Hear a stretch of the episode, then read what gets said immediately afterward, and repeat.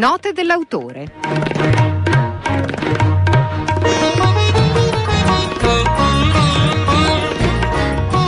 Sono molto felice di dare il benvenuto a Ryan Gattis. welcome, thanks for being with us. Thanks for having me.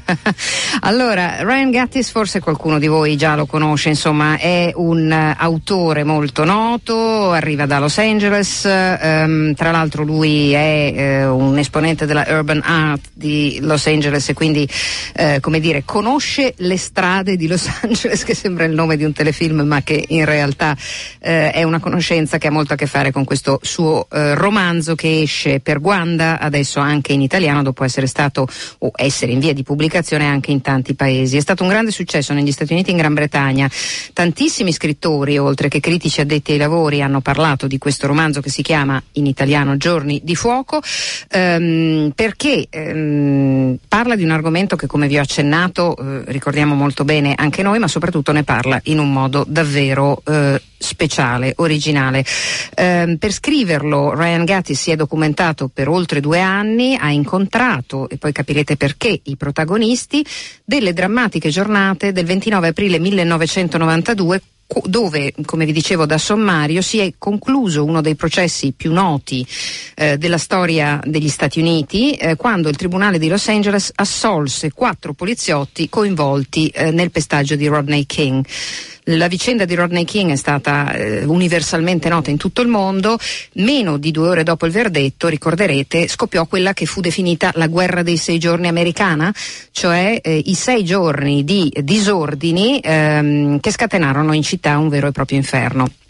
Fra gli scrittori che si sono espressi su questo romanzo c'è Joyce Carol Oates che ha detto di Giorni di fuoco, scene di guerriglia urbana e di sogni infranti, raccontate in maniera corrosiva e incalzante, straordinariamente vivida, da uno scrittore che domina alla perfezione il suo soggetto. Ecco perché okay. eh, mi interessa molto il suo lavoro di ricerca. Can you describe us what you did and how you decided to do this? Yeah, absolutely. I think it, it took me two and a half years to really speak to people all across the spectrum, primarily uh, former Latino gang members.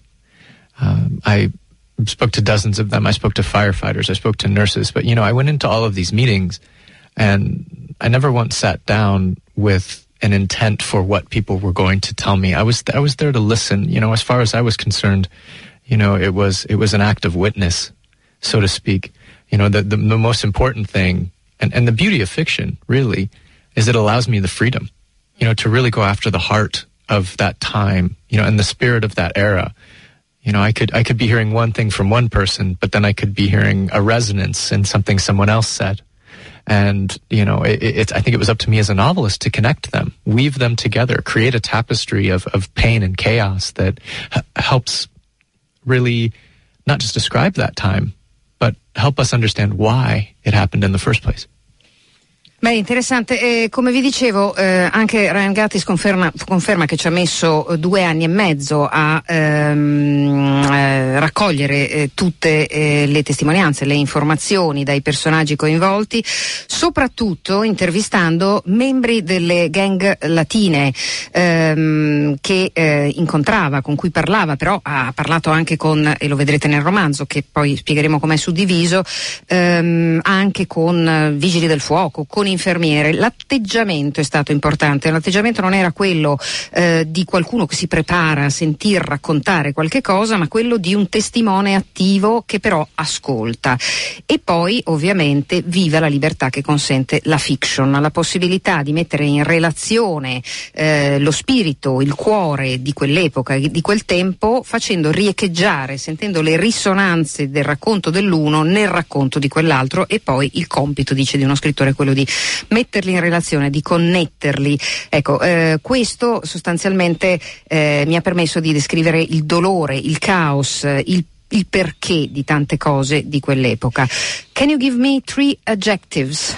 Um, three adjectives? Adjectives, sorry, okay, sorry, adjective. sorry, sorry, I was using a Latinism. No worries, uh, no worries. But you got me.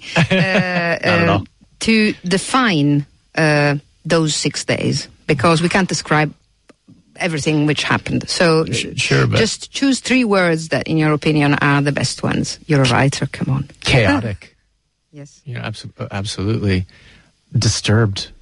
Gli ho chiesto di dirci tre parole eh, che eh, avessero la caratteristica di descrivere quei giorni, eh, cioè chaotic, caotico, disturbati, and the third one?